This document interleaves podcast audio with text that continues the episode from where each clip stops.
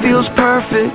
Other days it just ain't working. The good, the bad, the right, the wrong, and everything in between. Yo, it's crazy, amazing. We can turn our heart through the words we say. Mountains crumble with every syllable. Hope can live or die. So speak life.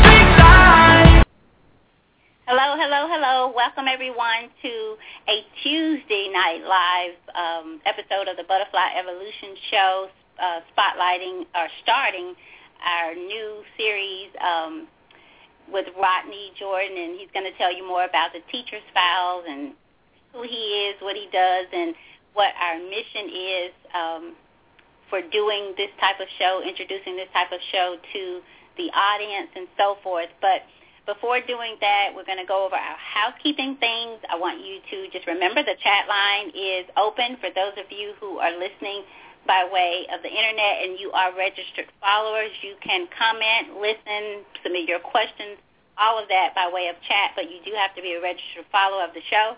You can do that now um, if you'd like, or you can simply call in tonight and do that. So if you have not registered as a follower of the show, please do that. Um, it helps our ratings, of course, and it helps you to, to keep up with what we're doing. Uh, as, as Butterfly Evolution continues to grow, I'm hopeful that you are continuing to share the word because we are growing. I'm thankful for that because of the type of show it is. It is about transformation, self-love, self-awareness, being the change that you want to see in others and in the world. And I'm all for un- until you change or or you can really show me something there's not much for me. I might listen a little bit, and even after a while, I'm going to tune that out and move on. But I, I think it's so important to really work to be the change that you want to see in the world. And that is so relevant to our topic tonight as well. Once I, once you do that or tap into knowing who you are, loving yourself, you are able to love better, do life better, and so many other things. So this is really an important topic as we talk about this topic. Um, people really don't care what you know until they know how much you care. And if we would care a bit more about ourselves, we would be able to care a bit more about others as well. So if you're not a follower, just do call in 818-691-7406. We do want comments and questions tonight. Don't want a quiet audience. This is a very important topic. Uh, if you do call in, you have to select the number one, and what we will do is identify you by providing the area code that you are calling from with the last four digits of that number you're calling from. Rodney is going to host the show mainly tonight because, again, he'll be doing this on Tuesday nights. And I'll be kind of in and out, but he's going to be our host for tonight's show. I'm, I'm going to be here but kind of fill in as needed. Uh, so do, do call in with your questions and comments. Want to remind you all of our trash can baby. Cannot forget that, and I hope Rodney continues to spread that. I was sharing that at a conference that I spoke at on Saturday, and uh, it, it kind of shocks some people to even hear about it. So I'm hopeful that they will go home and try it as well. But what we ask you to do in order to just bring awareness to how your mind keeps up with the things that you have become accustomed to, we ask you to move your trash can, preferably a trash can that you consistently visit. Uh, move it to another location. It could be in the same room. And doing that, what you will often find if you're normal like us is that you, for the first few days or so, maybe longer, you will go back to where you moved it from. When you do that, allow yourself to kind of stop and think, wow, what else am I just going back to without much thought process? What am I doing without much thought process? And I'm working on a project about the mindset for um, presentation that I'm going to do in July, and I'm, I'm studying the mindset. And what's interesting is that it describes the mindset. The definition is basically saying there's you have a predetermined your mindset predetermines your actions and some of the, the, the responses to things and situation and people. And I, the more I dig, the more interesting it is becoming. So be mindful of even the mindset that you're in and the things that you have become accustomed to because as you know, If we stay here, you sow a thought, you reap an action, you sow an action, you reap habit. Your habit becomes your character, and your character becomes your destiny. So your thoughts are leading you somewhere. Whether you know where that is or not, that's up to you. Whether you want to change it, that's up to you as well. So without further ado, I'm going to be quiet for a little bit. Rodney, I'm turning it over to you. I want to say thank you for just being a part of the Butterfly Evolution uh, transformation, the concept, the the entire uh, mission that that I stand for, and this show as well. So you become like family to me, and and I just thank you. So I'm turning it over to you. Take at it. Good evening, and thank you, uh, Tammy, for having me on your show tonight. Um, I do appreciate uh, you welcoming me into your family, into your radio broadcast. Um, I, I know that the need and and understand the mission of the Butterfly Evolution uh, show and and what you are trying to accomplish, and it's so nice to to to meet people and to find people who uh, share the same vision, uh, because that is definitely important in today's time, and uh, we're going to get into uh, some things that, that, that need to be said and, and need to be heard. And so for all of you who are tuned into the show, we greatly appreciate it. You, we know that you could be doing anything um, tonight, but we appreciate you taking the time um, to join us tonight, and we hope that you enjoy the show. Um, but there are so many things that need to be addressed, and, and um, if you look at what's going on in Chicago, um, a young lady was just um, murdered yesterday. Um, over the past few weeks, uh, a number of teenagers have been have been murdered right in Chicago, um, and this has been an ongoing problem, and no one seems to have an answer. Um, the schools don't have an answer. The parents don't have an answer. Leaders in, in in Chicago, leaders in the state of Illinois don't have an answer, and our young people are steadily losing their lives. So we we, we have a number of, uh, of, of issues, and so I'm glad that you um, are doing all that you can, Tammy, and, and I appreciate all of those who uh, who are working um, to make this world a better place. Um, for all of you who follow uh, basketball or who may not follow basketball, um, the the story that that that that rocked the NBA this weekend with the LA Clippers owner, um, the tape that was released, and and and just the the the, the terrible remarks that he made um, in a private conversation that that became public. Um, how they came public is, is is irrelevant, but just to know that here you have this multi-billionaire who employs a number of black people, 86 percent of his of his basketball team, of his players are black, and then four out of his six main coaches are black players, and yet here's a man who who's made it clear that he doesn't want uh, his his girlfriend or his mistress to bring black players to the games. He doesn't want her to publicize her her relationship with black people and she's part black. But yet this man is making all of this money um, from the from the, the hard work and the sweat of these of these young black men. So we have that issue going on, and just a number of issues. We we have teachers who are being burned out all across the country because of mandates that are set by um, people who just have no clue um, how to make our educational system better. So there are a number of things um, that are going on in our society today, and Tammy, we need you uh, and everyone who has a mindset just like you um, to continue to push and to do work that will make life better for our for our young people because I'm going to continue to get older you're going to continue to get older. and eventually our young people have to take over. And if we don't start making a better life for them today, then we are all in trouble.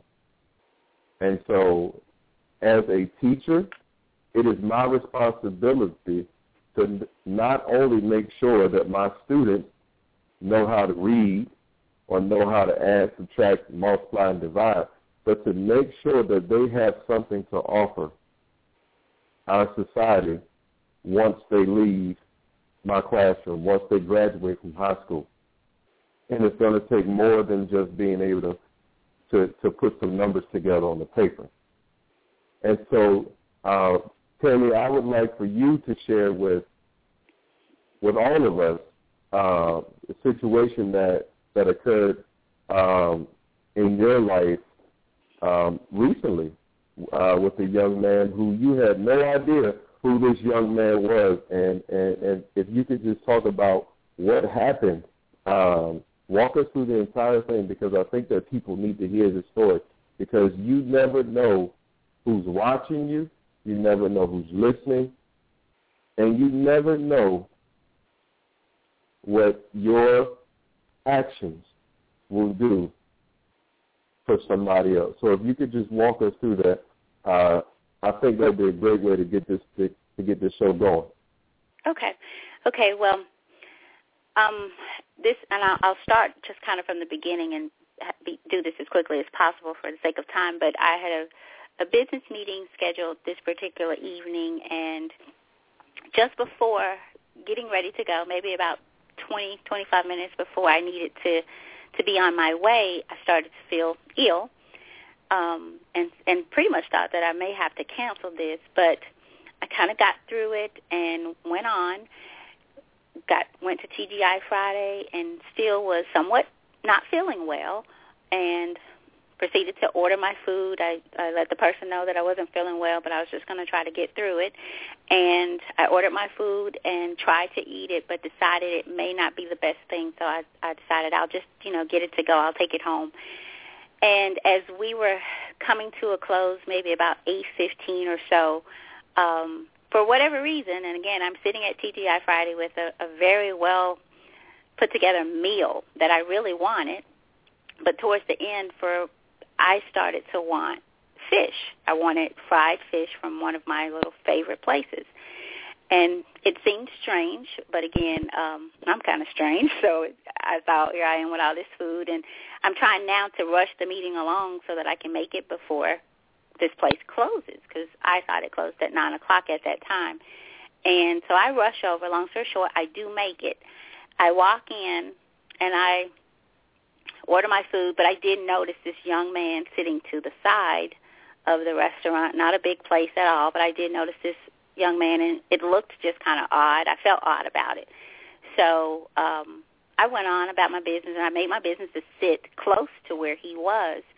And I asked, I let, you know, I kind of watched him for a little bit, and then I was just kind of led, let me get a conversation in, and the thing that I thought of to ask what school did he attend? So I asked him, I said, what school do you attend? And he told me the name of his school. And so I let that kind of go, and I said, are you just, you know, waiting waiting on your food? He said, no, ma'am, I'm waiting on a ride. And so that sounded strange to me, and I continued to just kind of watch his demeanor, watch him, and he, I just got this vibe of this is sense of sadness, lost, uh, hopelessness, and so forth. So uh, for those of you who know me, I'm going to dig deeper because you've heard me say kids are just my, they're my mission, they're my weak spot, all of that. Um, so long story short, I ended up just in, engaging in a conversation enough to get the get where he had been there since about 2:30 that afternoon. He was waiting on a ride. Never mentioned mom or dad. Uh, he did mention he was trying to get to his aunt's house.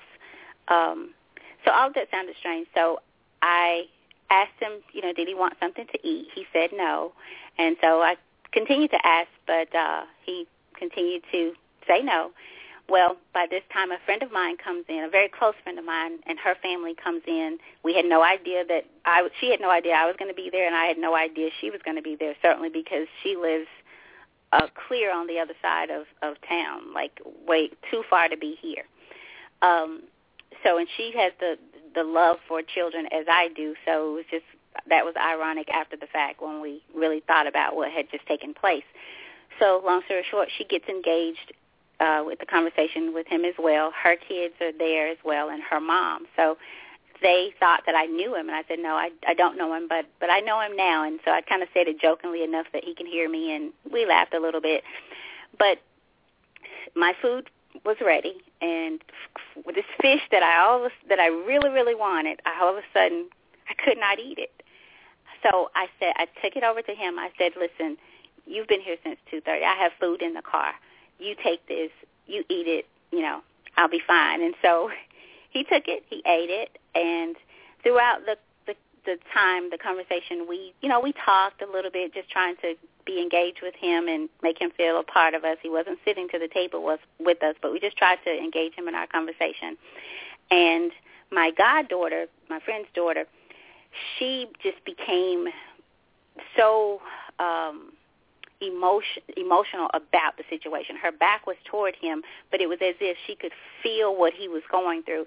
And she was her she was shaking, she could not eat. Her eyes filled up with tears and she was motioning to me that I feel I feel his pain. I, and and so long story short, we sat and talked to him for a little bit longer. Someone did show up to pick him up and they were the same age as, as he is. They they were young guys. And so my friend started to kind of get on them about taking so long to pick him up. And this young guy says, well, I've been at work and I couldn't leave. I just got off and I came to pick him up. Um, and I didn't say this, that the young man, he had gotten up before and went to the restroom and his pants were sagging like beyond, beyond badly. Um, and I am, for those of you who know me, I'm, I'm really big on not sagging. I will see kids that I don't know and say, pull your pants up or ask why do you have your pants down and so forth. But for whatever reason, I did not with him. I saw it, but I did not. I just wasn't led to do that. So as he got ready to leave, this young man, and he's a senior in high school, but as he, he got up to leave, and what he did when when he got up is just when my when my transition or my mind just went to a different place. He pulled his pants up, and he walked over to where I was sitting and he gave me a hug and he said, thank you. And we exchanged numbers. I said, I cannot let you leave. I have to get your number. And so he called my number and, and I registered his phone in my phone and, and he did the same. And I told him, if you're ever in a situation where you need someone that you don't have a ride, you call me. And I said, I'll do whatever I can to get you. So out of that instantly the, the the pulling up of the pants is what really made me wake up and say this was a god moment because none of what happened that night made sense. Not me eating at TGI Fridays getting sick going over to eat fish afterwards then not even eating the fish. None of that made sense to me. But when I saw him pull up his pants and what that said to me was he felt better about himself because someone felt he felt love or cared about from someone and that someone just happened to be me that night thankfully so. But um that story just me is so much to get out of that that story. And i think we can all be who i was that night if we would just listen even when we don't understand do. Because again none of that made sense to me that night. But it's again an example of showing someone hey, I don't know your story, I don't know who you are, but I care. And a not great number of our children and adults, parents, everything, they are looking for someone to just don't tell me what you know, don't don't try to show me. Just just show me that you care about me just like I am, just as I am. And let me figure out the rest. Be there for me, but help me figure it out. So that was my my moment um, a couple of weeks ago. How many how many people do you think probably walked past that young man before you got to him? Oh wow. Um interesting you asked that question because I've gone back into the place since then and I asked the young lady that was working that night and she said, you know, I noticed him. She said, but we were so busy, you know, we just didn't even engage in in we didn't ask. And he had been there all that time. And thankfully, they allowed him to sit there. But they're young, you know, pretty young, twenty-ish, you know, kids. But I would imagine as busy as that place was, even that night, just a little time that I was there, and I, we probably were there about forty-five minutes, uh, give or take some. I would I would say at least thirty people. It just you know at least thirty people, if not more, from two thirty to that time. But they were extremely busy. So here's a young man who um, we don't know what he was thinking before before you got uh, before you arrived. Um, we still don't know all of the details of his life of his day. We don't know what what was running through his mind, and a number of people, thirty or more, um, walked past this young man, or, or at least in his presence. No one bothers to say anything. And here he is, doesn't know you, but just because you took the time out to say, hey, I noticed you sitting over here. Hey, would you like some of, uh, some of my food? Just by you doing that, you never once came out and said to him, um, pull your pants up or I'll give you some of my food if you pull your pants up. Just by you doing, um, just by you showing um, an act of kindness and an act of concern. Here is a young man who decides that he is going to make a change just because of what you decided to do. Right. And right.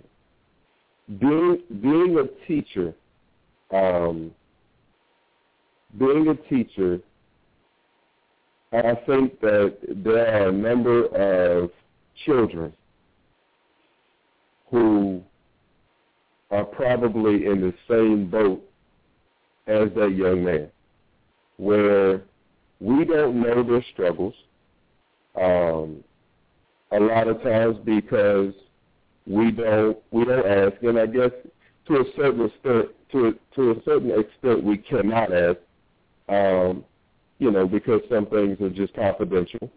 Um, but you know, there's even ways around that. Um, you know, if you are if you are a teacher, um, and a lot of times when parents um, are going, when families are going through tough times, um, you know, the parents will say, you know, this does not leave this house, so the children are afraid to talk about what's going on. But we don't know their struggles. And because we don't know their struggles, because we don't know what's on their mind, um, we go off of what we think is appropriate or what we think may be um, right for that moment. But a lot of times we get it wrong because children are looking uh, for someone who cares. A lot of times, um, especially um, in today's time, children are not getting what they need at home. And so they go searching. Because one thing about it, um, you cannot do anything in this world without identification. You need some form of ident- identification. You can't drive without it. Um, you know, you, you, you can't apply for a job without it. You can't go to school without it. Everything that we do, if you want to, to travel, you need identi- identification. Everything we do involves identification. But those things are just physical. But where's the identity that our kids are looking for? They don't know who they are before they leave home because no one bothered to tell them. So they leave home lacking confidence. They leave home not knowing who they are, not knowing just how intelligent they are. They leave home not knowing how wise they are. They leave home not knowing how talented they are. And so when they leave home, it's so easy for them to be persuaded by the things of, of this world because they have no clue and they're searching for an identity. And until we take the time to get to know them, I love I love the flyer that you created for tonight's show um, that went along with the quote that we found about you know people don't care what you know until they know that you care. And um, I remember doing uh, with my with my former teaching partner, we did a professional development seminar on classroom management. And one of the first things that we had the teachers do was fill out a survey. And it, there were about 15 items on this survey. And, you know, we asked them, you know, how many of you were, were uh, when you were a student, were you homeless? Did you have one parent in, in, in the home? You know, and things like that, things that are, are very realistic, things that are a part of our children's worlds today. And a number of teachers couldn't identify with anything on the survey. And we even had a little rubric at the bottom that said four or less in a child's mind, you have no clue. So that's one thing, you know, where the kids are dealing with these things. But then our kids also have, you know, influences with the music that they listen to and what they see on TV. And it's just flooded with negativity. It's flooded with drama. So they're not getting what they need from their families. Then they're being filled with, with, with, with all of these, quote, bad things. And then they show up at, at school, and we're wondering why we can't get them to, to do homework. We're wondering why we can't get them to stop talking, why we can't get them to walk in a straight line. But before we can get them to do anything, we have to get through all of these other barriers. But see, we don't take the time to get to know who we're teaching. We don't take the time to get to know, well, who is this person that is sitting in front of me? We don't take that time. And and in a child's mind, if you don't care about me, why should I care about what you're trying to teach me? And so there's a, there's this huge disconnect. And our kids are the ones who are suffering the most. Rodney, I you want to throw something in, if you don't mind, before we get too far. As as we talk about again the topic, um, and, and we're based we're focusing on children tonight, but I want you guys to really allow this to simmer and think about where you are in life how you got to be where you are. Maybe you're okay. Think about someone who maybe is not. I think at the end of the day, we're all looking for someone that we feel truly, truly cares. There is no condition to how they feel. Um, going back to the young man, I didn't think about the the food part of it, Rodney. I I just instantly thought this is a child who's been out here since two thirty the mother instincts went in. He must be hungry, which is more important than his sagging right now. But not only are children missing this, a great number of the teachers who are teaching our children are looking for that same nurturing relationship. They most many of them have missed it growing up. They're in their adulthood uh, with the alarming number of divorce and things that are going on. So we're all just roaming around in this. I call it a, a, a loss, not just generation anymore. This this world is just becoming so numb to uh, things that are for our good, the positive things, and and being in in a positive relationship, and being a positive parent, and being engaged in your child's life. For the most part, I think people think I'm doing, if I'm going to work, if I have food on the table, um, if they have a place to sleep, regardless, uh, I'm doing my job. But there's so much more to parenting. it's it's perception and reality. You can think that because of that, my child knows that I love. Um, my children know that I love them because I have all these things. But I we're not here to beat you up tonight. But what I want you to really think about doing more, and I've said this on the show before, if you have never, or if it's been a long time since you have, tomorrow when your child comes home from school, ask, how was your day at school? Do you need help with anything? That being said, we have an alarming number of parents who feel like they cannot help. Um, but there is something you can do, even if it's just, how was school today? Let me see what you did today. And if you don't really understand what they did, act as if you do. And Ryan, you're a teacher. I know you would love to have a teacher come and say, listen, I want to help my child more, but I don't really know how. I know with with Mr. Sonier, he was talking about they were starting a program for the parents to where the parents can are allowed to get a, a view of what the homework is and even get assistance so that they can help. But that's one in a, I mean that's a fabulous, outstanding uh, principal, as we know, Rodney, from from interviewing him. that um, is true. So we don't we just not beating principals up or teachers up or parents up, but again, you guys, we have to start talking about what the issues are in order to fix them. Because again, in your mind, you may think what I'm doing is enough. I'm working. I, I have all I, I I can't do anymore. And what we're saying is that that does not work all the time. And some children need a little bit more. Most of us need more. If you show interest, I, they will show interest.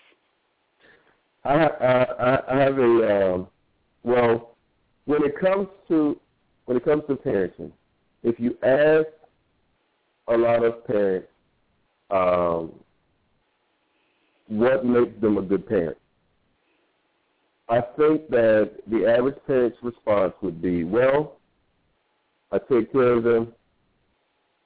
Well, what does that mean? Um, I feed them, I clothe them, and I make sure they have a roof over their head. Would you agree? That that that would be the response. If if that is good parenting, then our prison system does a good job of parenting. Hmm.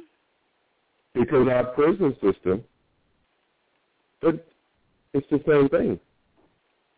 You are fed every day.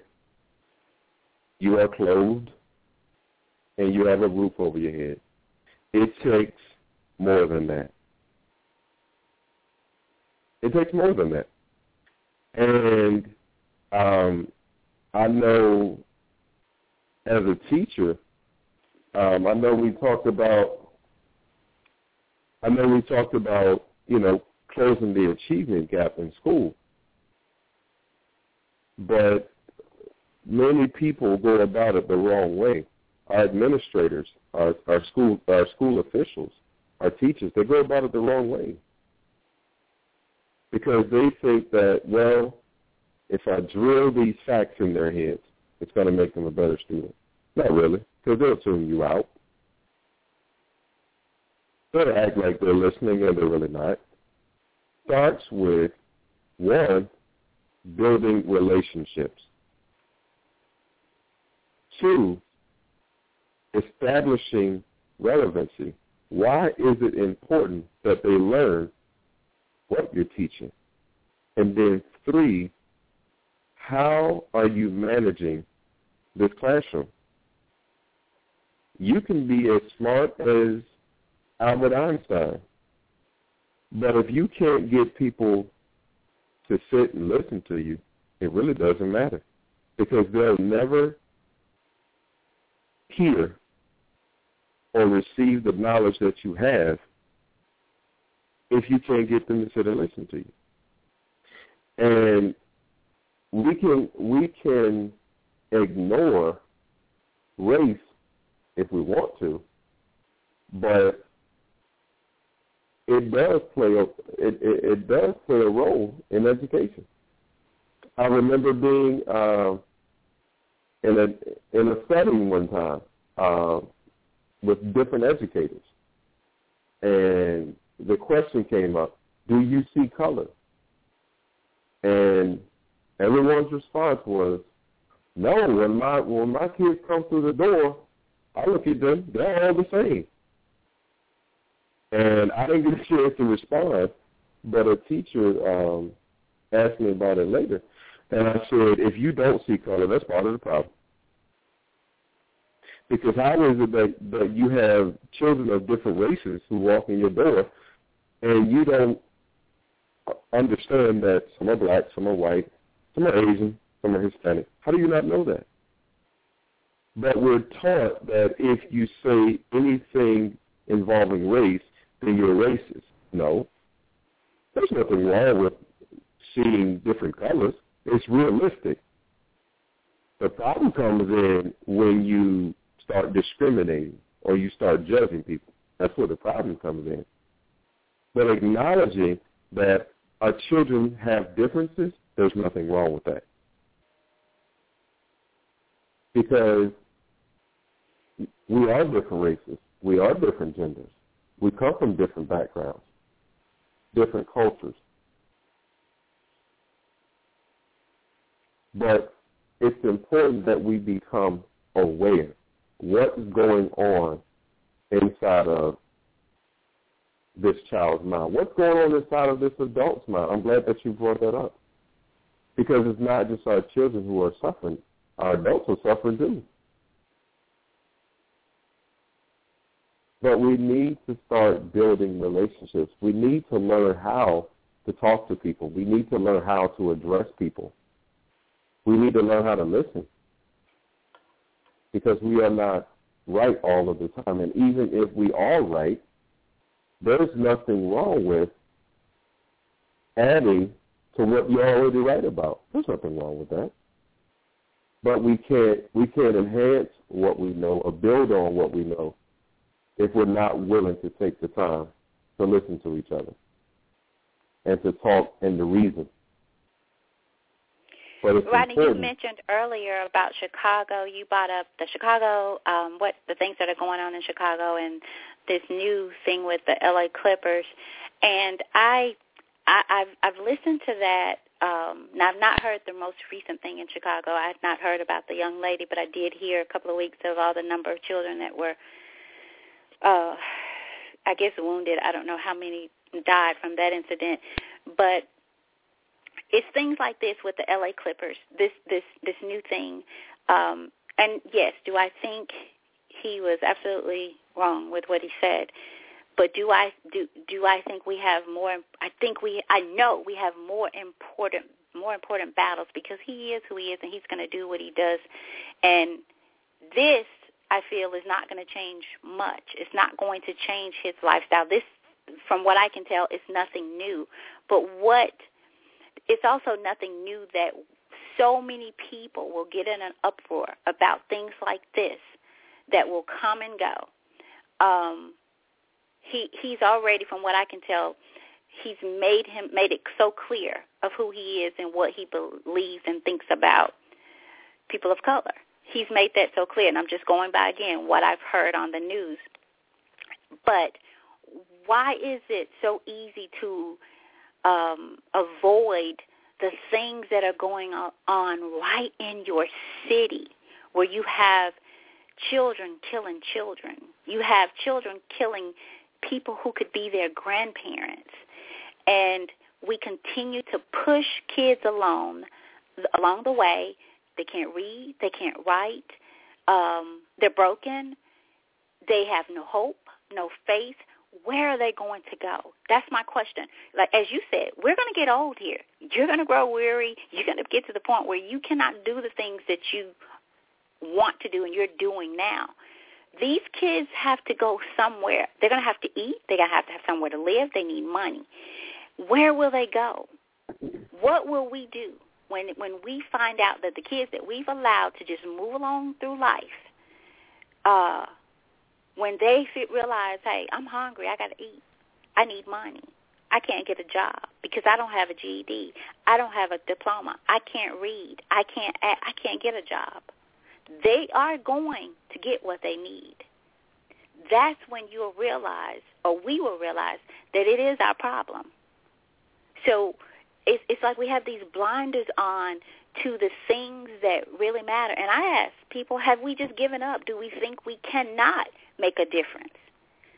Parents, do you think you cannot make a difference in in education in the educational system in the curriculums? Um, in writing, I heard about Common Core last weekend and then again today from someone that and I think I'm saying that right, the Common Core where they have the Common Core standards, I guess, uh, as you know about the 60 being a C here in Memphis, a 60 is a C, and parents are not alarmed. But we continue to hear that jails, prisons are being built by test scores of our young people. And so I ask you all, what do we do? Do we just act, continue to go to work, come home, and wait until it's all over, until there's absolutely nothing we can do about it at all? Because that's what it's going to get to. I'm I'm, I'm going to go back to this um, to this LA Clippers um, story, and I'm going to try to uh, uh, bring it.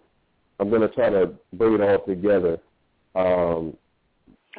Because I think that you have some very valid questions, and, and and I don't know if people are, you know will start to, to call in, and um, you know I may say some things that you know uh, that that that may um, ruffle some feathers, if you will, but but um, it is only meant to, to, to make people think. So I'm going to go back to this to, to this LA Clippers story. Um, first of all, I think that you know with with what the commissioner uh, came out with today, I thought it was great. Um, I love the idea that this man is now banned from from the Clippers, from the league um, for for life, um, and he received a maximum fine. I love it. But one of the things that disturbed me the most about this whole story, um, on top of um, this man and, and, and his his clear um, racist attitude, which was which came out, you know, on these tapes. What what got to me was when these reporters came out and said, "This is nothing new. He's been doing this for years." That bothered me because why is it that now we are choosing to to step up and say something? the NAACP, which is supposed to be um, an organization for black people, the NAACP, the Los Angeles chapter, gave this man an award, gave this man a Lifetime Achievement Award, knowing that Elgin Baylor, um, very popular basketball player, and manager of the Clippers had a lawsuit against him, black guy, for the way that he treated Elgin Baylor. Also, um, you know, he had to settle a lawsuit because of the way that he, the way that he treated his his tenants who were black. And I'm going to pause right there and just let people think about that because I think we have a caller. But just to let people think about the fact that this, this it came out that this is nothing new. So why is it that nothing was said before now? And, and yeah, we do have a caller, and we'll we'll pull them in now, and and and think about the fact too, as I was mentioning earlier, we don't we don't we we just don't address issues we have become a society where we just let things go and be, and we accept whatever is put before us. Um, we get noisy about the things that are put before us, and then we quiet down when they are taken away, when they're no longer part of the news. But again, it's like it's like being productive in your own home before you are next door. Your house that has the little saying say sweep up around your own front door before you come over to mine. And we're just not doing that so let's pull our caller in from the 901 area code and and for those of you who are listening you do have to select the number 1 to be pulled into queue we're going to pull in 901 area code with the last four digits of 1801 caller thank you and you're on the air with us Hey, how you doing? Uh, my name is Torian. Uh, I just wanted to uh, call and speak in on the um, the situation. Uh, I'm a young black male. Hey, Miss Tammy. I'm a young black. I almost can't hold this high end. How are you? I'm doing. I'm doing great, but I, I wanted to speak on the situation. Like, um, uh, I believe that um like for the youth not only like students in uh high school or even in class i mean in uh uh lower grades or even in college but just like as the youth in general like i realize that we are lost and we are more so we need more um role models. Like for um for instance in my situation in life i was uh homeless at a point in time. I was like living out my truck. I was just out there lost, and I was trying to find a way of uh kind of understanding myself and understanding life. And uh it took me to get involved with groups uh such as Miss Tammy's Bible study and kind of finding myself in that in that situation. Then also it took me uh it took me having to go look look for role models. Like my cousin, he um he was a fellow police officer, Memphis police officer, and uh now he's he's doing you know other positive things. But I saw what he had, and he took me outside of my comfort zone and showed me what life would be like if I went and got a degree and if I went on and followed and pursued a career outside of just trying to be the typical black boy that wants to play basketball or wants to rap.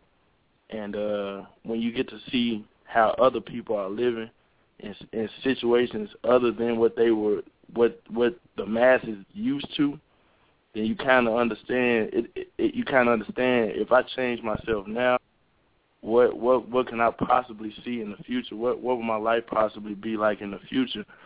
And uh, it's um it's really it, it goes to it takes a village to raise a child, and that is true but it also takes that individual to want to change themselves and better their future. Because it's easy to look at what everyone's doing, and it's easy to go on World Star and see crazy chaos and think that that's the fun thing, that's the cool thing to do. But it's up for that individual to be like, you know what, this ain't me, this is whack. I think I'm gonna go this route. And now I went from I, I still want to be an artist, but I went from being a trying to be a rapper and living homeless and doing crazy things to now I'm I actually have a career and I'm in the Air Force. So it's just about your own your own individual choices and what you want to do with your life. And you guys, this is a young man that I am truly proud of. Um, I can't believe he called in and is talking. I cannot believe this. But I am so I just want to take time and say I am so so so so so very proud of you. Um, I just watched him go and and have not long, known him a very it seems like forever, but I watched him grow so much before he left to go in the Air Force, and I felt like I was losing my child. Really, it just I felt like, I mean, where is he? Why hadn't he called? and uh, so I'm just proud of this young man for turning his life around. I I really really am. Thank you. Thank you. I think that he, I think that he's right. Um, I think that that that positive role models um, are an answer um, to these issues that we are having, um, and also that that you know, at some point, each individual has to take responsibility for their own life, and they have to after receiving the proper guidance, it still falls back on them, and they have to to decide that they no longer want to um, do the things that are keeping them keeping them back. Right. uh, Tori, if you don't mind, when you mentioned about being homeless, when you were out out there and homeless and kind of living out your out of your truck, do you do you feel that people knew or or did people offer you assistance? Um, and if so, did you take it or turn it down, or were you not asked? Were you not offered help that often? And do you think people knew? I guess. Can you tell us about that time in your life? Um, what was going on? Well, in my situation, uh yeah, I I wasn't ashamed like it wasn't something that I just like bought up, but like people knew. Like people who were close to me knew. Of course Miss Tammy knew it like I didn't just go out and say it, but people understood my situation and uh like Miss Tammy she uh offered a helping hand numerous of times and so I also had other other friends and uh family members that offered the, offered a lending hand but in my particular situation I feel like I got myself in it I knew what the outcome would have been um like I knew what my overall outcome was going to be I was going to going to boot camp but I just wanted to like kind of do it on my own. I guess my pride kind of set in, but I knew that I was gonna be all right. I didn't. I kind of just didn't want to rely on other people. I wanted. I, I feel like I got myself in this situation. I'm gonna get myself out. So I mean, I I roughed it out and I did what I had to do. But uh yeah, people people definitely helped me out and they knew my situation. Okay, but because you felt like you wanted to there were times where you did not accept, of course. Right? Yes, ma'am. Okay. Okay. Any questions for you, Rodney? Man, I, I just want to say congratulations, and I'm and I'm glad that he, um, I'm glad that you know things have turned around for him, and and now you know now he can be a positive role model uh, to other young men.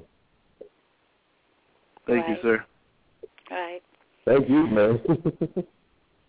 thank you. And and anything else, Tori? And anything um anything else you and thank you. I, again, I'm I just cannot believe he, he's not a talker, you all. So this is uh this is I don't know what to say, but this is new. Anything else you want to to comment on? Any questions?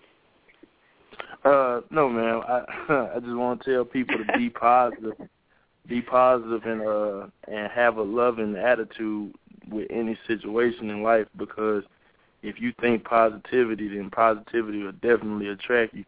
And if you allow negativity to come in your life, then it's easy for negativity to come around. Mm. All right. I agree. Thank you, Torian, and I'll be in touch, okay? Yes, ma'am. Thank you. Keep listening, okay? Yes, ma'am. All right. That's a such a well mannered uh, young fella. Yes, I, I'm almost. I I I'm, I don't know, you guys. That one's touching for me. Um, Torian, I met Torian through Bible. I was having Bible study here at my house, and and he came in just seeming like this. Very, you could just tell his um, that he had a wonderful spirit, but at the same time, I knew something was going on, and um, I don't know, just it, to see to hear him come so far. I can't even imagine him calling in. I would I would never have in a million years thought he'd be one to call in and talk because again, he's very private, not a talker.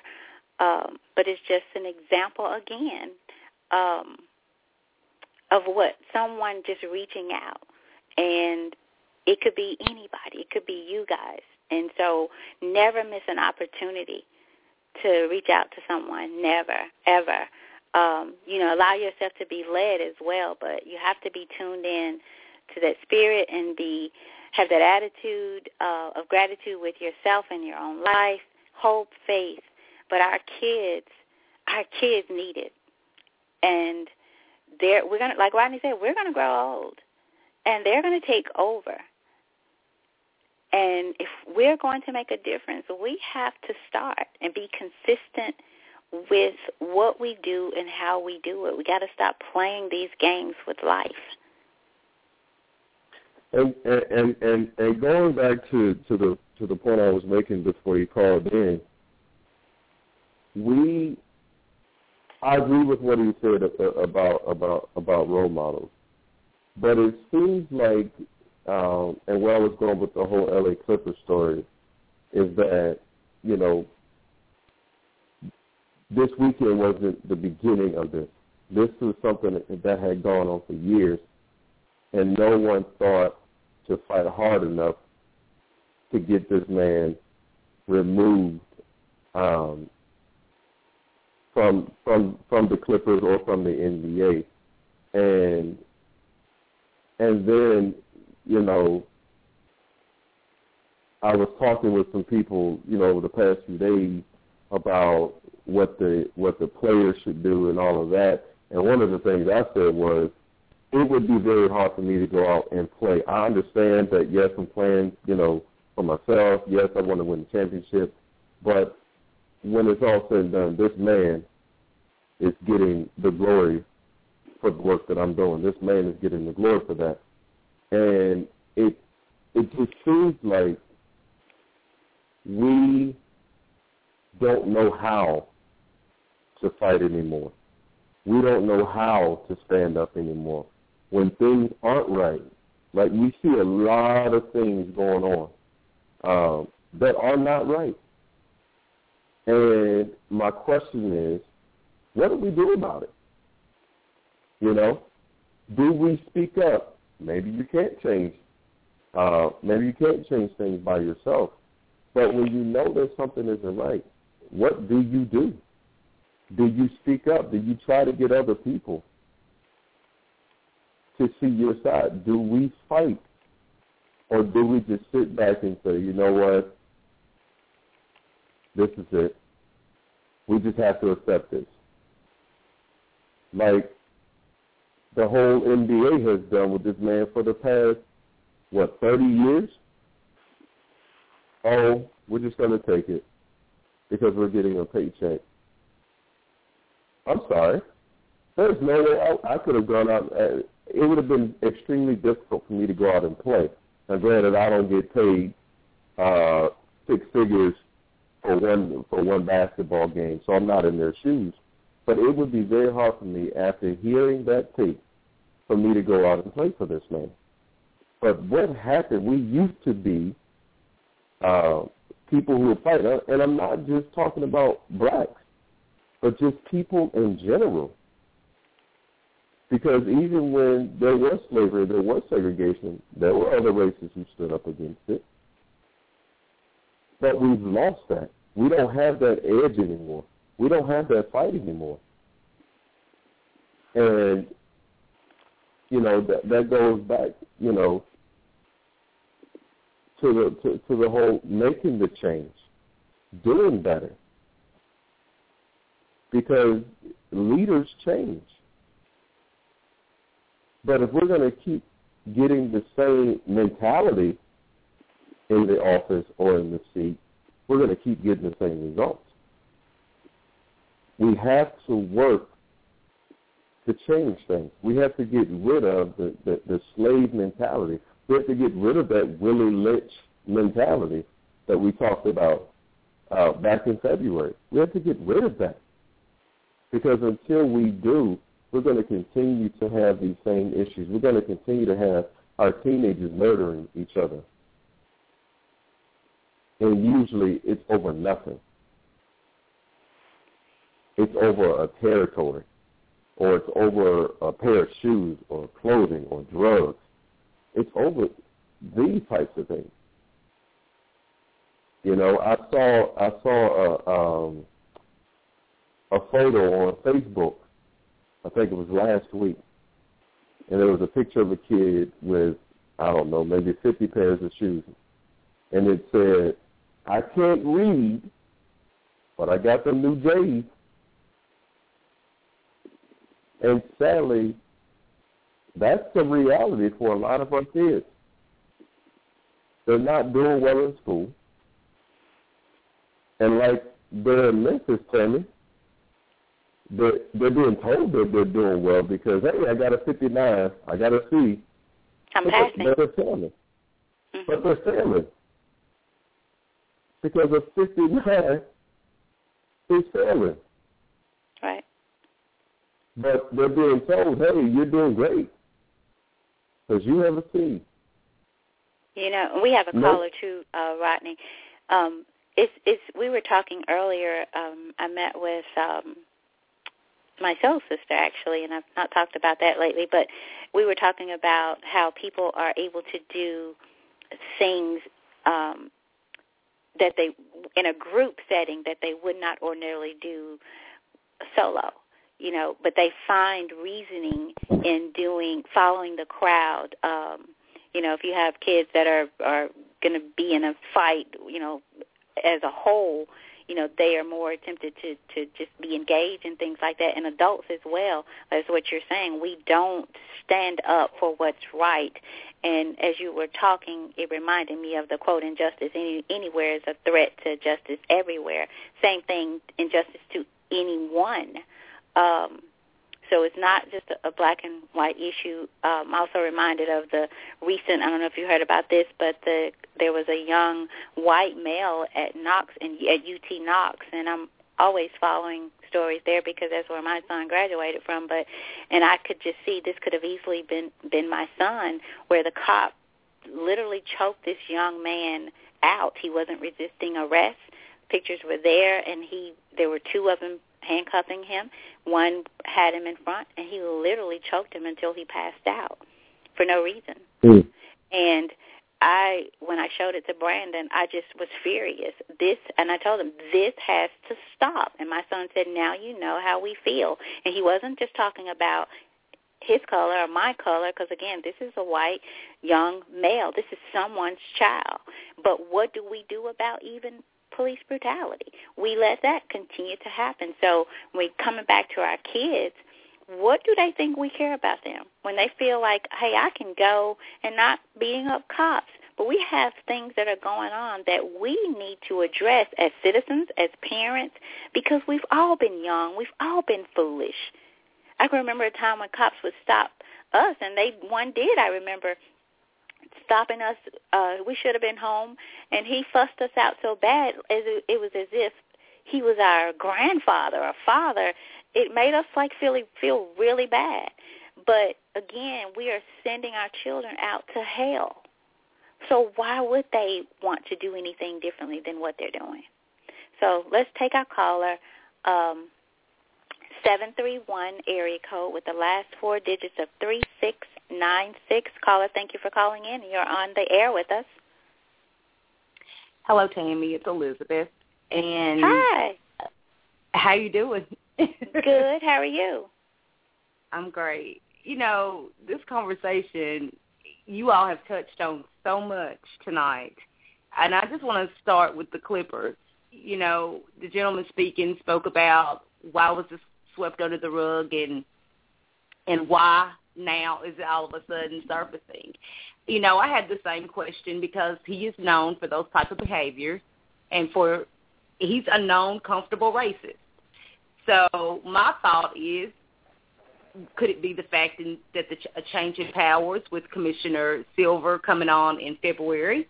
And then could it be that the fact that this is a well-respected retired NBA business mogul, Magic Johnson, who was being referenced in this conversation, I kind of wonder would it have made a difference if it had been a, a, a former NBA player who wasn't or who didn't have as stellar a career and respect as Magic Johnson. That's my area on that. And then as far as silence, I think we have become a society that is so much about me, me, me. Even though they know it's wrong and people don't agree with it, they don't want to stir the pot because they're afraid it could knock them out of a potential favor in the future. In my profession and in my field, I've seen it done. We certainly have a systemic issue going on with reaching our families, reaching families and children. There's also a disconnect with families and children. I was in a meeting one day at a school, and there was something going on with a child who could possibly be involved with the gang. The number one call was get the police, get the police. And I'm thinking, okay, we're, you can get the police involved, but we're also missing a link here. What about engaging the parents? That's an important component, too, of being able to reach our youth.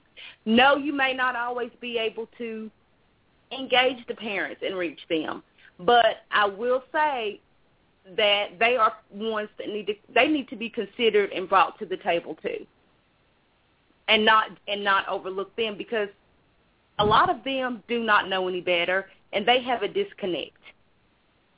And that is a part of the problem. Hmm. Great points. Um, okay, Rodney, you go with you go.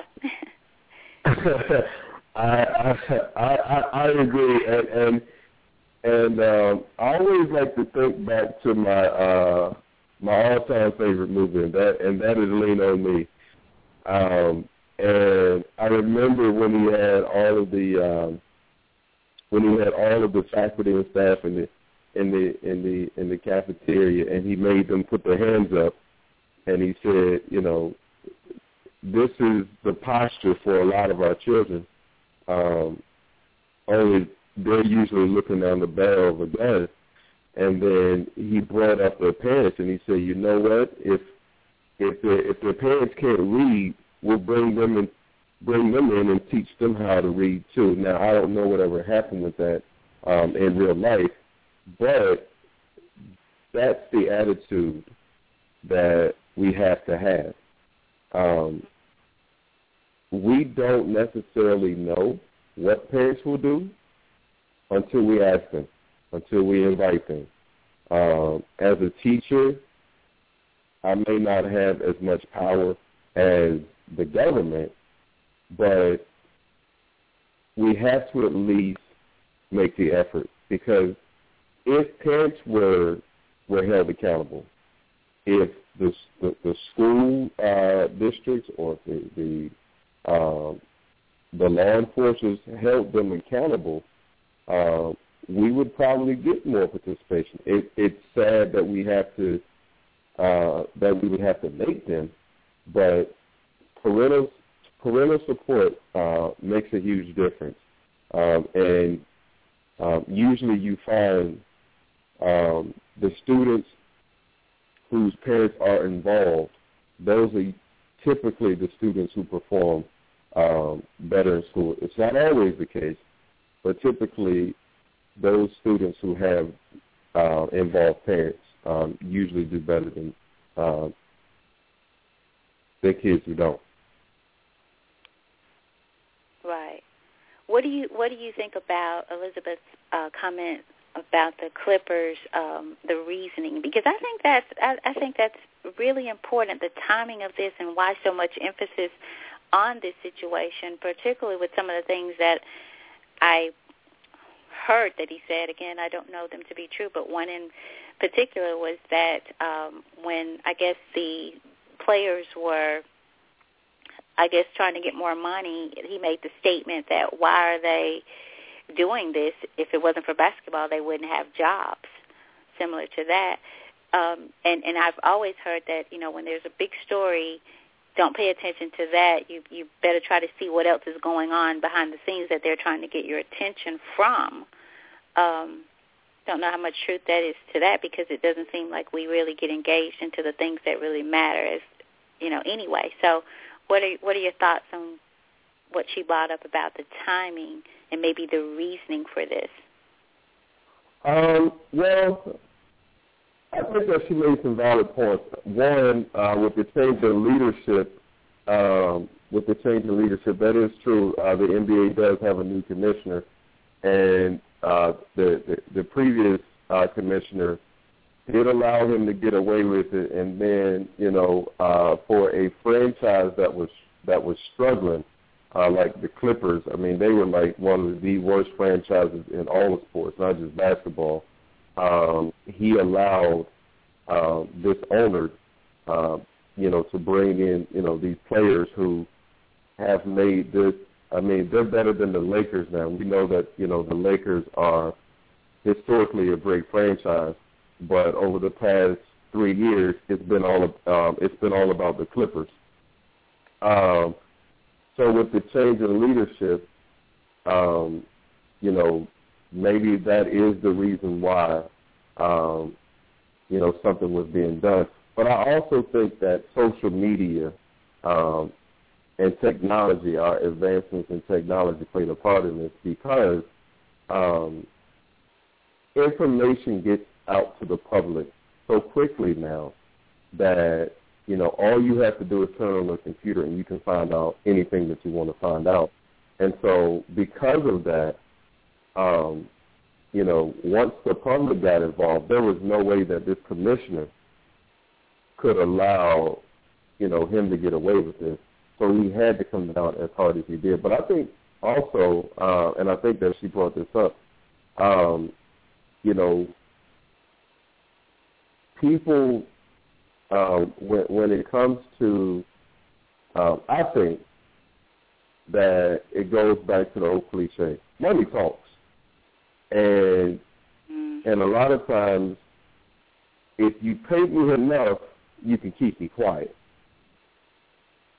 And and so this man with his wealth, I think, was able to was able to keep a lot of this under you know under the rug.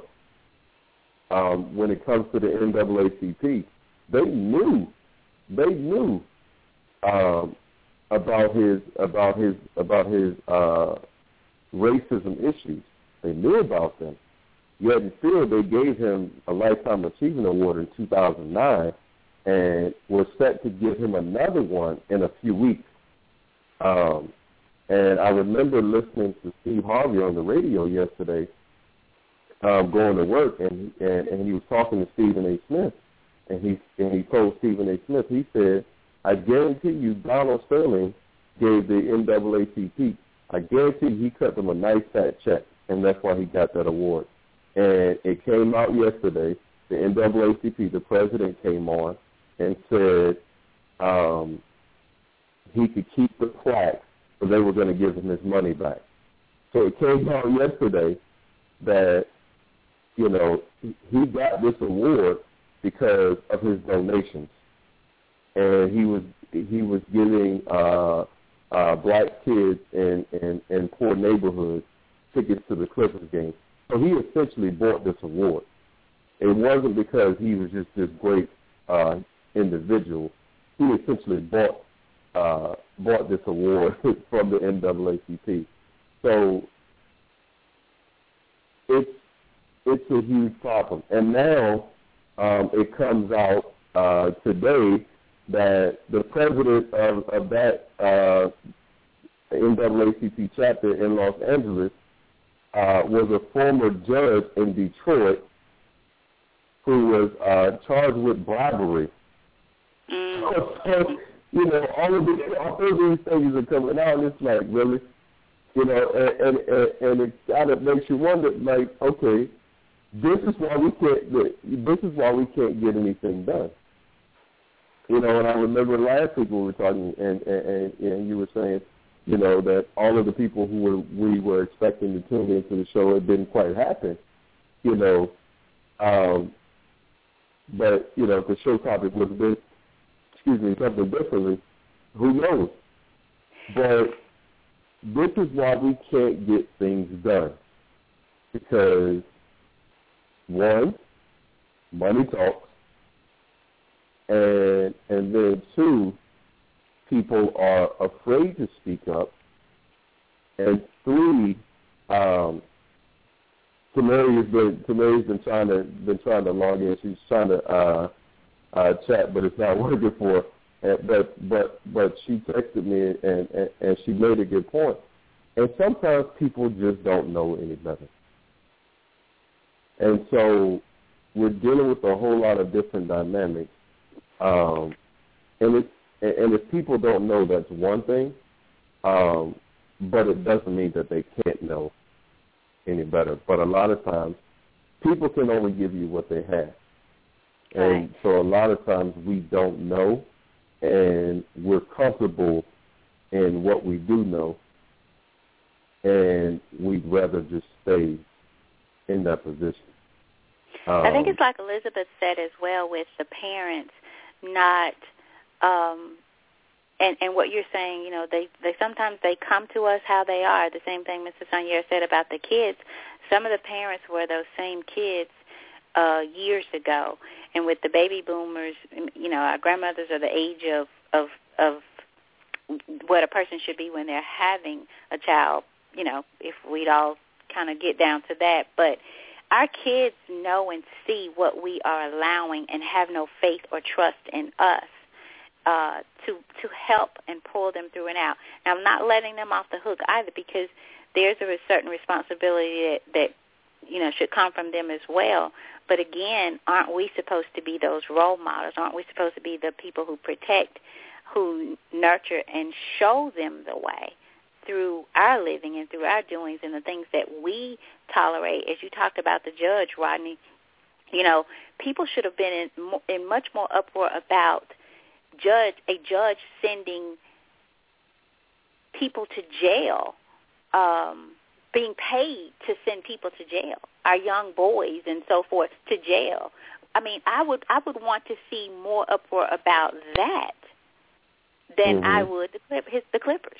Because again, he is who he is. He's gonna say what he's gonna say, and this is not going to stop how he feels. Okay, you put out a little money, okay, but but again, not they, those guys will not walk off that court and say we will not play. They won't do that. Mhm. So, Elizabeth, anything else? Thank you for for calling. So good to hear from you as well. Thank you for calling. Anything else you want to share? Any other questions or comments? No, I, I don't have anything else. I just, you know, I think we really need to drive that with reaching our youth because they are the next generation, and it's very scary. These children do not know how to appropriately take care of themselves. Right. What they're being taught is to get by and get over or break the law, and it's mm-hmm. and it's sad what they're facing. They have no yeah. clue. Yeah, it really, really is. It really is. And Good you're point. out of Tennessee as well, uh, right? You're not Memphis, but you're out right. of Tennessee, right? Jackson. That is correct. Yes, that's okay. correct. Okay. Okay. Wow. Thanks yeah, there's calling things in. starting to go on. Yeah, yeah. I hear Jackson has things that are starting to go on there as well. Like, you know, it's a small place, but it seems like the kids are are starting to act out a bit there as well. Yes, gang violence is on the rise. Right. Right. It's, it's very sad. And again, Yeah. there's no engagement with parents. It's straight to the judicial system. Then they want to engage the parents afterwards. When that Mm. should be done on the front end. Yeah. I, we I, agree. I think, um, um, and sometimes it, it it, it it makes you wonder that is this the way that they want it? Because um, I remember when I first started teaching six years ago, um, that was when I learned that um, prisons are, are built based on third grade reading um, test scores, and so my my comment was, well, uh, my question was if if we can predict, or there are a group of people who can predict uh, the number of prisons we, we we're going to need based on third grade reading scores, instead of building prisons, why not taking that same money and doing something to to to build uh, to strengthen our children's reading skills um, if we're linking the two to make sure that they don't end up in prison or at least to try to prevent it. Why is why isn't that being done? And and instead we're just immediately going and saying, oh, we're going to need this number of prisons. It's almost like um, it's almost like we live in a society where our leaders kind of want these things. Like if there's no crime, there's no need for law enforcement. You know, um, and you know, sometimes you know I even think about the different illnesses today. You know, is the do we really have cures? But we don't know anything about them because hey, you know, doctors are getting paid you know so much money because so many people are sick. you know, these are things that I think about sometimes because there has to be an answer. And like you said, why is it that parents are being brought in when it's too late? Why are parents being contacted when it's too late? Why can't, you know, more be done as a preventive method instead of, well, sorry, you know, there's nothing we can do at this point. I think it goes back to what you were saying because if if we start to heal, help parents heal and become better parents, and have greater expectations of not only themselves but their children as well, that is going to change things. And so now what will they do with those prisons that they are building and that they've budgeted for and they've set aside um, you know, for all this production to come through there. Um, so again, we better wake up because if we think it does not affect us individually, then keep living. Keep living. So, you know, it would work. It makes sense to work with the parents. It makes sense to bring them in and say, you know, let's make sure that you understand what's going on um, with the, the child and, and the, their work and so forth. It makes sense and it will work. But why does the emphasis not go on that? Why why doesn't the funds go on that? Um, so because that helps everybody. It helps you as teachers. It helps society. Uh, it helps us all. So we that's something great. I mean, good question, right? To think about. Why? Why don't we bring them in? And Elizabeth, you as well. So I hope I hope people are listening and and um, get more involved in where you are and what's going on around you. So, Elizabeth, thank you for for calling. And again, I want to just make sure that you didn't have anything else to share or any other questions. Great, great questions and comments. Tammy, I don't, and thank you. Okay, thank you.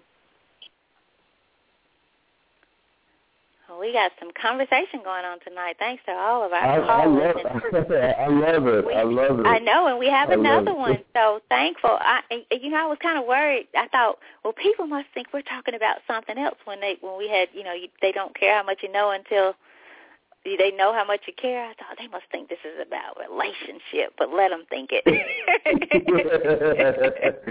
let them come on.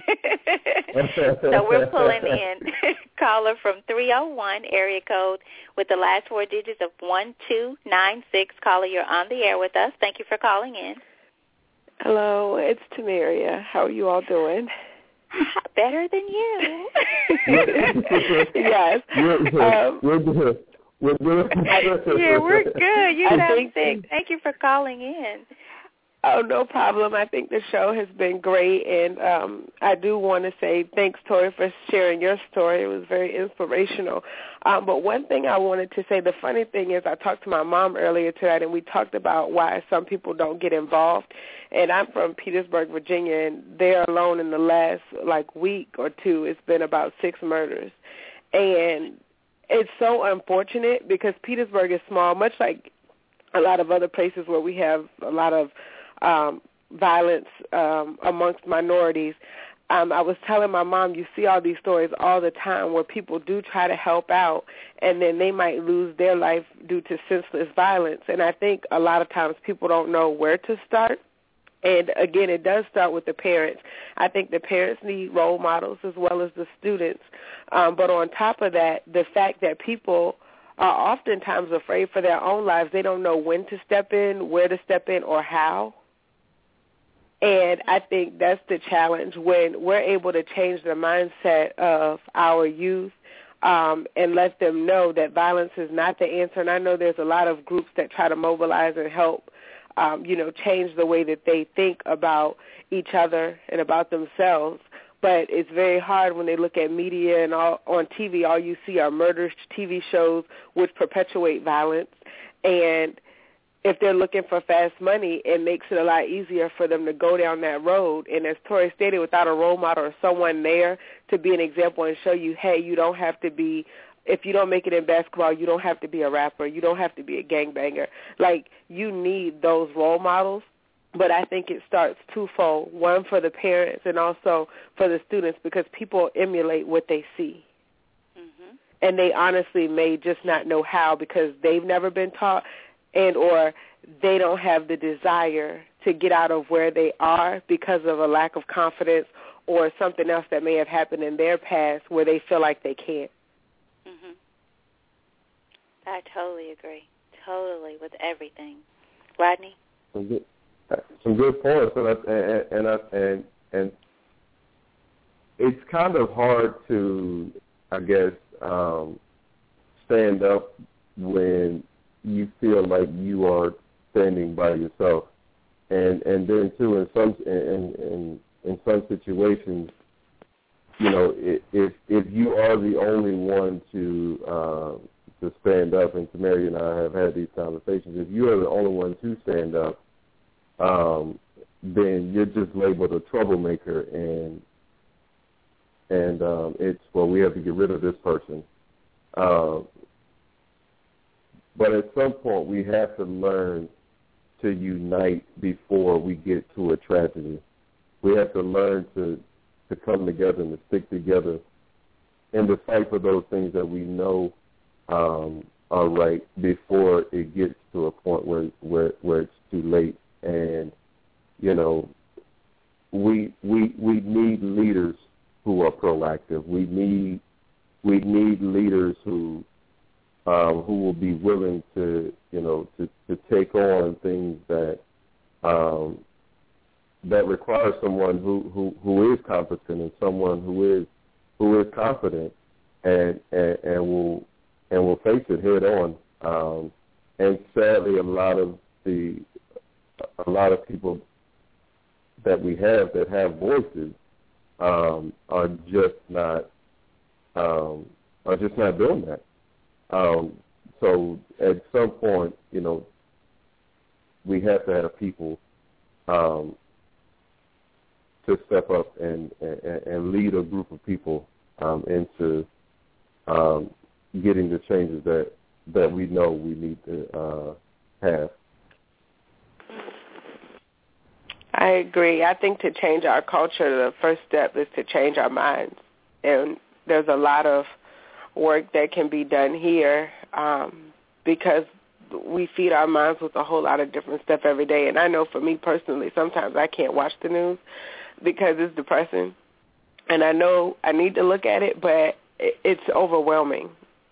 And so sometimes I will like turn it off and I'm like I can't look at this right now like it's too overwhelming with all the sad things and I'm really compassionate.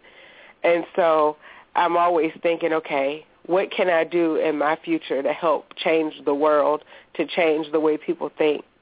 Um, because I, it starts in your mind. Once you believe that you can be more than what you are, that's when you start to see a difference, and that's when you start to believe that you can do more than what you've been doing.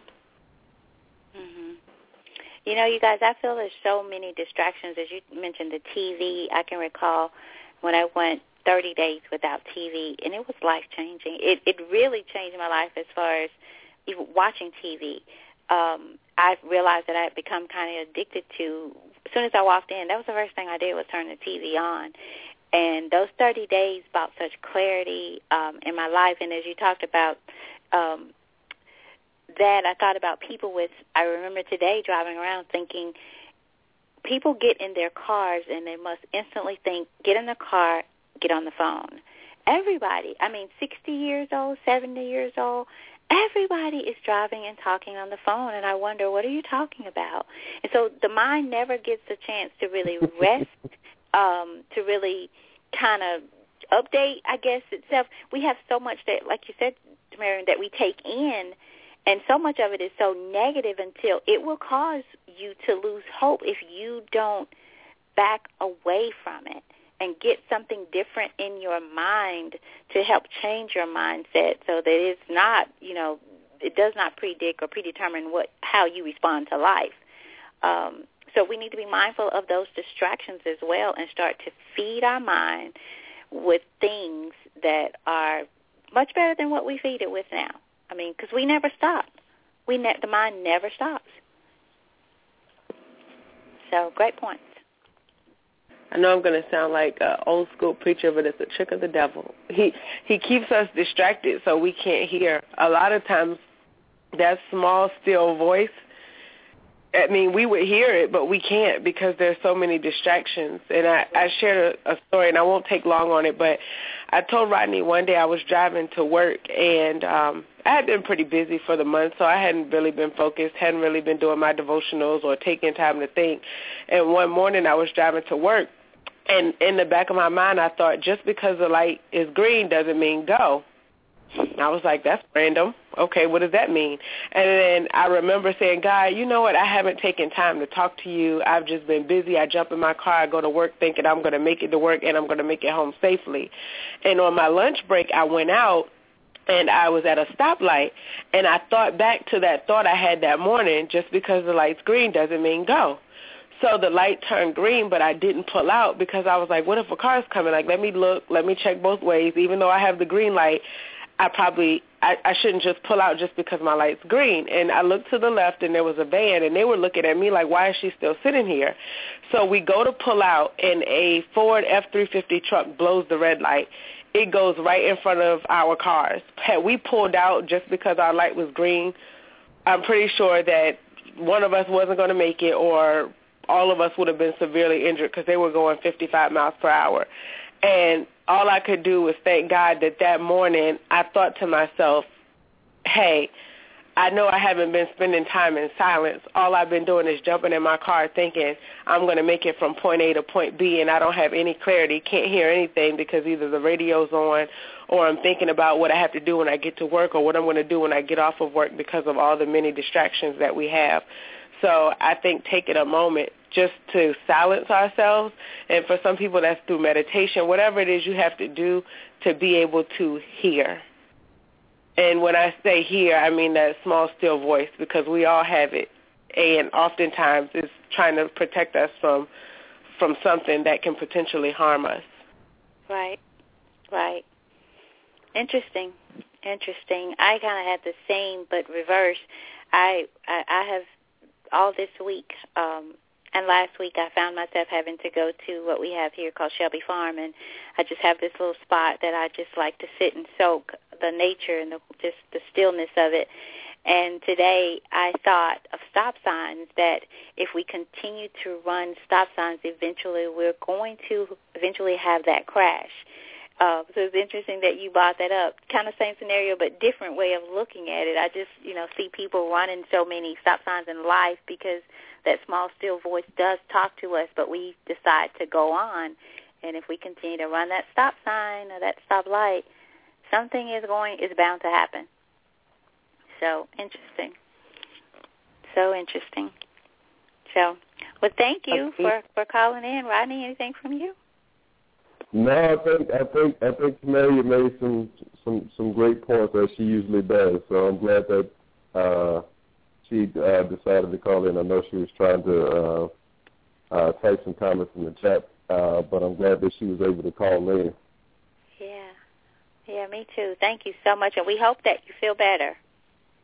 Thank you. Okay. Yeah, great job. Please feel, please feel better. Thank you. Okay. Um, okay, Rodney, I guess we have about 20 more minutes. Um, anything else you wanted to address? I, I think we kind of hit the things that were on the list kind of in vaguely, but we did uh, as far as establishing the relevancy and building relationships. and then we talked about that in our description. So anything else you wanted to add?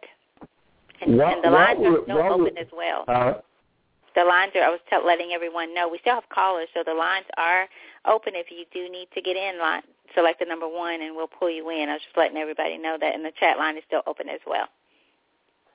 Um, while while we're on this on this topic, you know, and and, and anyone who knows me um, as a person as a teacher knows that um, I'm not a person who is about excuses or making exceptions. And so um, I know that, you know, we, we talk about parents, you know, uh, stepping up and, and we talk about holding parents accountable. And that is true. Um, you know, and I and I believe that wholeheartedly, and and, and I think that you know, if we had more parental involvement, then things would be better, things would be different. But I want to go back to your story at the beginning of this of this broadcast and make this point. Just because we believe that parents should be doing something, just because we want parents to to be accountable or to take responsibility or to be, you know, uh, to be more involved, does not excuse us from uh, picking up the slack if we see that a child needs us. Because the young man that you that you ran into in the restaurant, you did not give birth to him. Yet this young man needed somebody at that moment who was not his biological mother, who was not his biological father. However, he needed someone. And the same way that you stepped in unselfishly and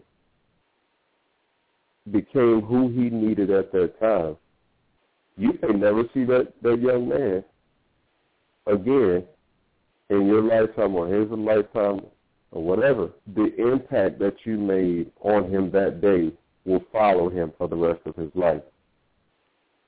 And we cannot cannot give up on on our children.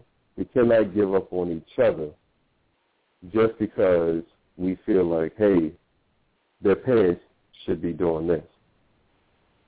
Okay, that's true. But suppose the parents didn't. Should we just let that child fall by the wayside? Are we no longer our brother's keeper? Are we supposed to allow these young people to be lost? No. That can't be the answer. Because now we've fallen into the same boat as their parents. We push we should push and encourage parents to to step up. But until people do, we can't make them.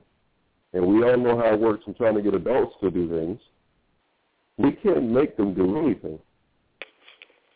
But in the meantime, the child, if you can do something about their situation, and it may be just as simple as your situation, and, and that is just feeding the child. And it went so far beyond just feeding him. Just because you showed him love something that you are against. You had you you didn't even have to say anything to him. He corrected that part of his life. If only for that moment. And so those are the things that we have to start doing. We see a child missing something.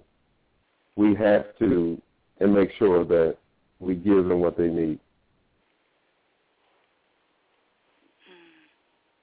We have to be those people. We have to be the, that that village that that Tori brought up again tonight. We have to be that village. I um and feel free to jump in at any time. Um, the first half of this year, I was teaching in New York, and um, I decided to to move back to Virginia um, at the end of January, and one of my um, one of my uh, students um, from New York emailed me this this past weekend, and and she said, um, you know, the state test is next week. In fact, they start uh, the math test tomorrow um, for their state test, and she emailed me just to say thank you. She felt like she was prepared. Now, Mary, I've been gone January 31st, but she felt like because of the instruction that she received from, from from September until January, she felt like she was prepared for the test, and she said this was the first year that she actually understood how to do math. And she believes that it is because they knew that I cared about them and I was concerned about more than just math. But those are the types of things that our kids need. They need to know that, hey, it's, it's bigger than just this classroom. It's bigger than just my pants being off of my waist. Because if we can if we can see the bigger picture and if we can correct these other things, then the things that we want to happen, they'll all fall in fall in line. They'll fall in place. But what's the bigger picture? And I remember a, a principal coming, um, you know, to my school a few years ago, and a teacher asked him, and this is a successful principal, and a teacher said, "Well, what do you do about children chewing gum?"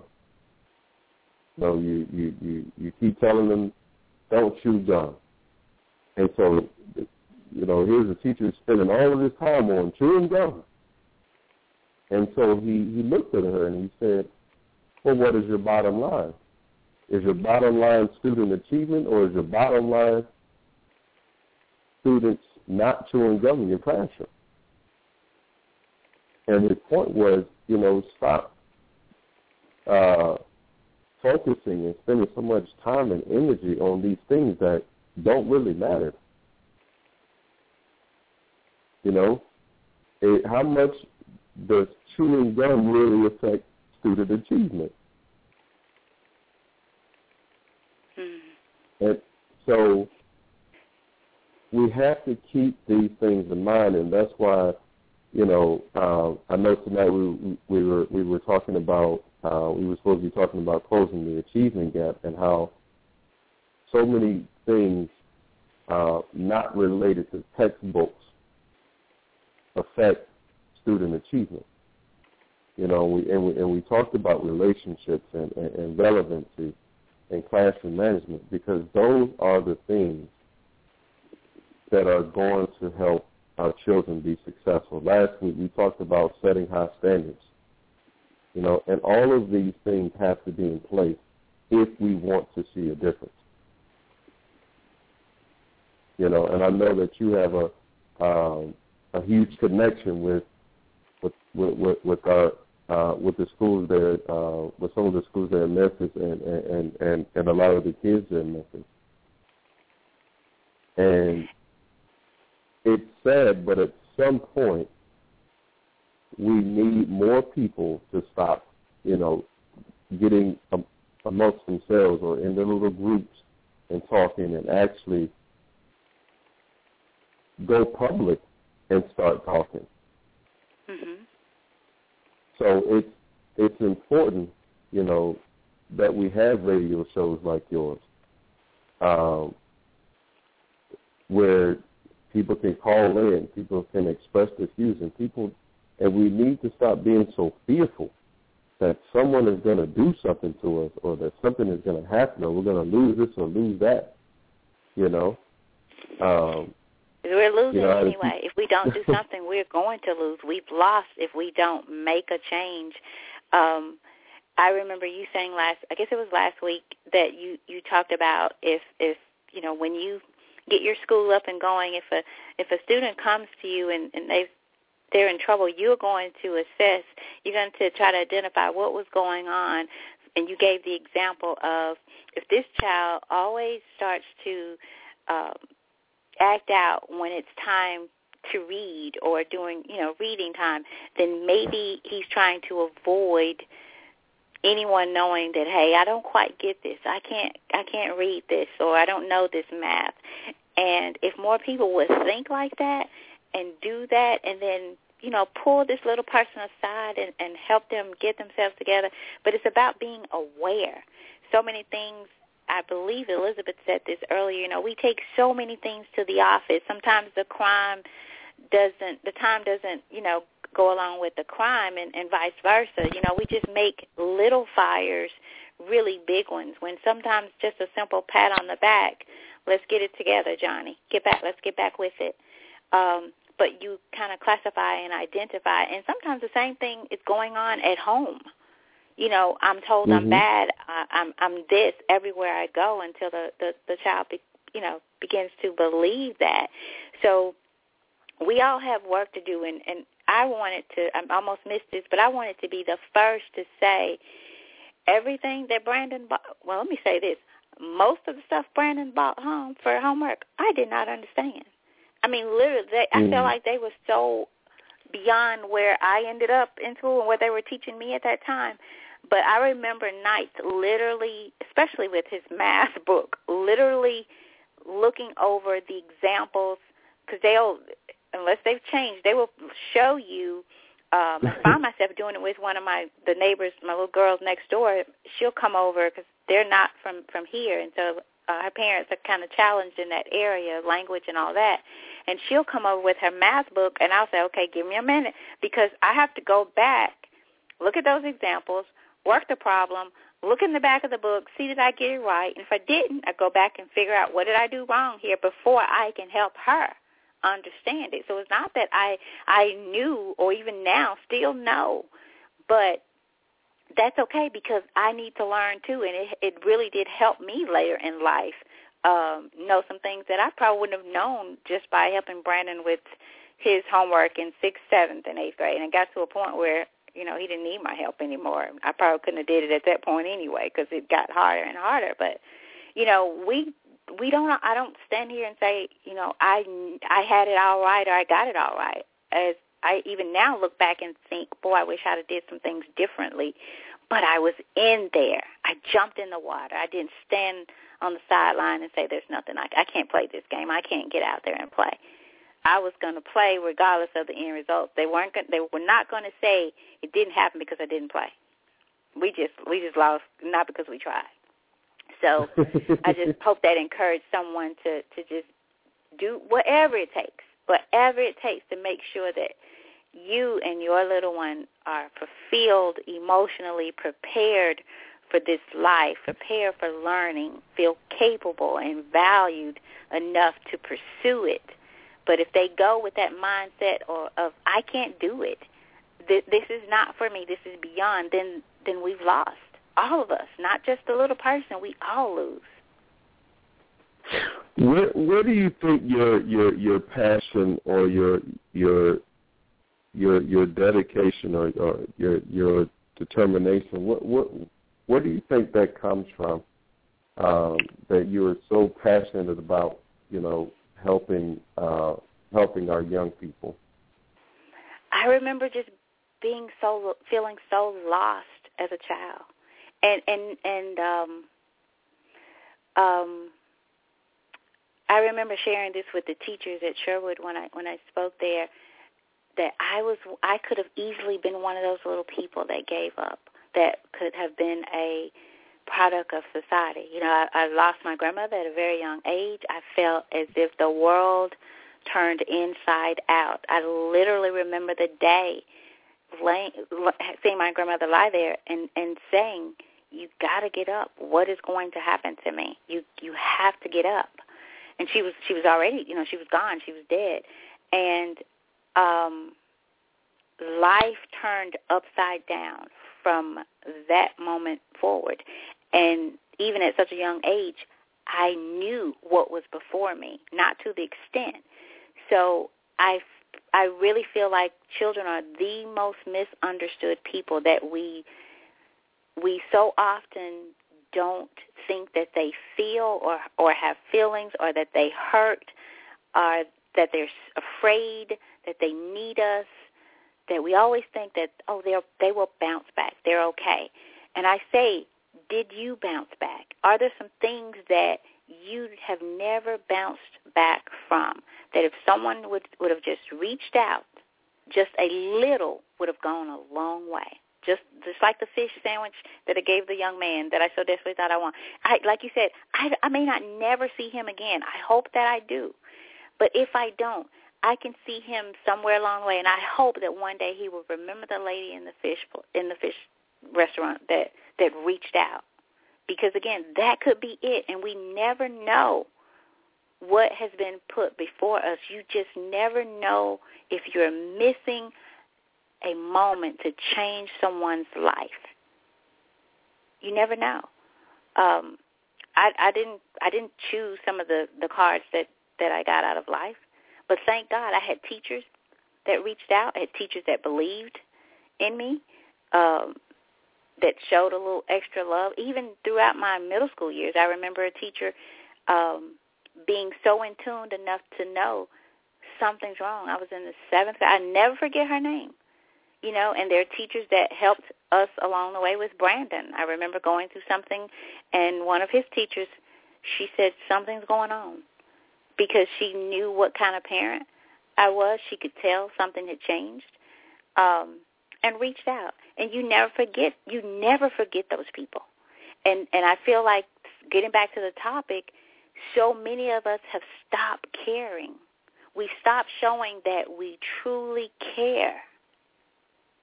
And not that I just care. I'm going to try to do something about it from my heart.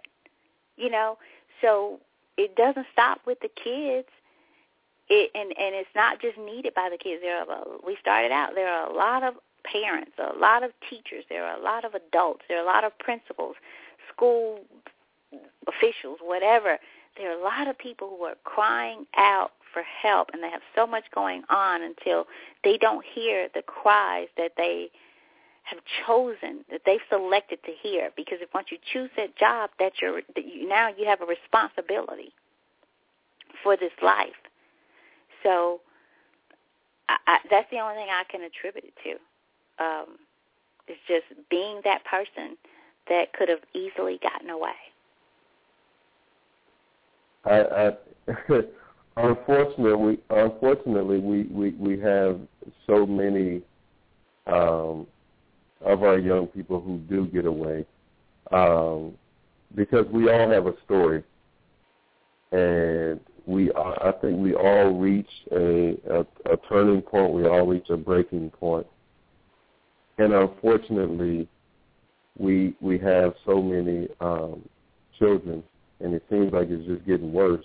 But we have so many children who um, choose the wrong path mm-hmm. or um, or don't always handle it in the same way. They don't get the the um, they don't get that same drive and say, "Well, I'm going to choose to make a better life for myself. I'm going to choose um, to do things differently." And then that way I can go back and help other people. Because for me, um, because of the way that I had to grow up, um, I always told myself that regardless of what happened, I was going to make it out um, because I refused to accept that way of life for myself. Um, you know, my family didn't have a lot of money um, there wasn't a whole lot of education. Um, you know, a lot of people in um, in my family had dropped out. Um, you know, we lived in a, a very bad neighborhood. We, um, you know, just a lot of a lot of people getting shot, a lot of drugs, a lot of crime, and in my mind, I just wanted to get out of there. I just wanted to make it out um, and do something differently. Now, granted, my grades didn't always show it, um, but I knew that I wanted a better life. Um, and and and fortunately for me, um, you know, there was a man who came into my life in tenth grade, my history teacher, um, who pretty much helped me get things together who helped me see life from a different perspective. And and because of that, I was able to uh, to move away from a lot of the ignorant things that I was that I was doing, um, and eventually go to college and, and, and become a teacher. And now, because of that, uh, I'm so uh, determined to help as many young people as as possible because I don't um, I don't want to see um, young men end up like a lot of my friends who um, are either serving life sentences um, in prison or didn't even make it to C 21 or 25 or 30. Um, but we just need, like Tori said, we need more role models. We need more people who will take a stand. We need more people who will fight for our children, will fight for uh, a better education for them, who will fight for a better life for them, and and not be afraid that if we stand up, then we're going to lose certain things, or something is going to happen to us. Hmm. You know, um, to add to that, I think it's also important for people to understand that it is not an easy process. Change is not easy. It, it is actually it's it's difficult. You have your days, and sometimes I get caught up in as much um, work as I do to continue with the process of changing my my life, my mindset, my thoughts. I have those days sometimes where I feel like I am losing it. But I have friends who are committed with me. They have their days. And we understand sometimes without even saying that this per- she needs a little bit more today. I, I need to listen more. I need to let her vent. I need to maybe ask her what's wrong. I I just went through one and my friend just kind of went through one as well and I had to tell her you need to you need to put it all down, let it all go for a minute and let's get out. And so we did, and it made the world of difference. And and all we did was just like, oh, people just go out and get something to eat. But still, it took her out for a minute. Just took her out. And if you don't have anything, any money, don't let that stop you. Go to a park alone. Go do just even if it's just take a drive, take a walk outside in your backyard.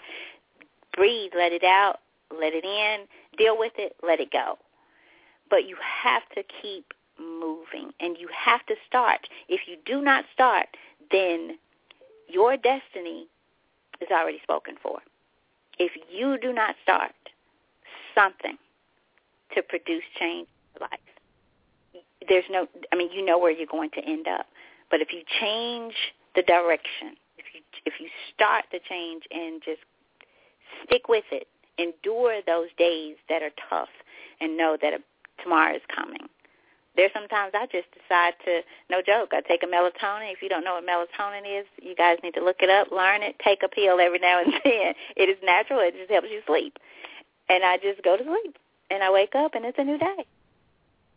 So try it. Because we don't stand here knowing all the answers. I for sure don't. And don't, please don't ever think that life is perfect. Like Rodney said, we all have a story if I could tell you my full story, some of you would would think, "Wow, if she can do it, I can too." Seriously, and we all do. We all have stories. Just a few seconds, uh, Rodney. I'll let you close it out. People, I mean, I'm thankful. People have really stuck in with us tonight, Rodney. So hey, we're we're this, this is great. I mean, really, we've did two hours, and people have listened, have been on with us. Thank you all that for you have that have been on from the time we began till now and you're still there. So that's that's it. That's that's the start there. So thank you. Right. Uh, and I'll just close out by saying uh, thank you to everyone who tuned in tonight, um, whether you're in Tennessee, whether you're in Virginia, or wherever you may be um, around the country. Thank you so much for, for tuning in. A special thanks to uh, the love of my life to Maria who called in, although she was sick. I really do appreciate it um, because I always enjoy talking to her, um, and so I'm glad that she was able to share her, her views with all of the listeners. Um, so thankful for uh, Miss Elizabeth and for Tori um, calling in with their, their questions and their comments. And um, I think it was a great show, and I'm, I'm looking forward to the next one. So thanks again, Tammy, for having me on, and together we will change the world. Right, and you guys remember Tuesday Tuesday night. So just kind of put this on your calendar. Share it with teachers. Share it with your church. You know, faculty, everybody. Just share, share, share, share, share. Because we want more comments. We want more questions. We want more um, examples or or situations that are going on within our schools, within our homes. Let's talk about it. So uh, Rodney will be on every Tuesday, and, and I'll be on just as much as I possibly can with him. And we still have the Monday shows going on as well. So just just support and help us um, with this transformation and this being the change that we want to see. Rodney, again, thank you. Just thank you, thank you for all that you do and for who you are and, and what you give to so many. So thank you. And no problem. Everyone, Thanks again. All right. Everyone have a great night. We thank you for listening.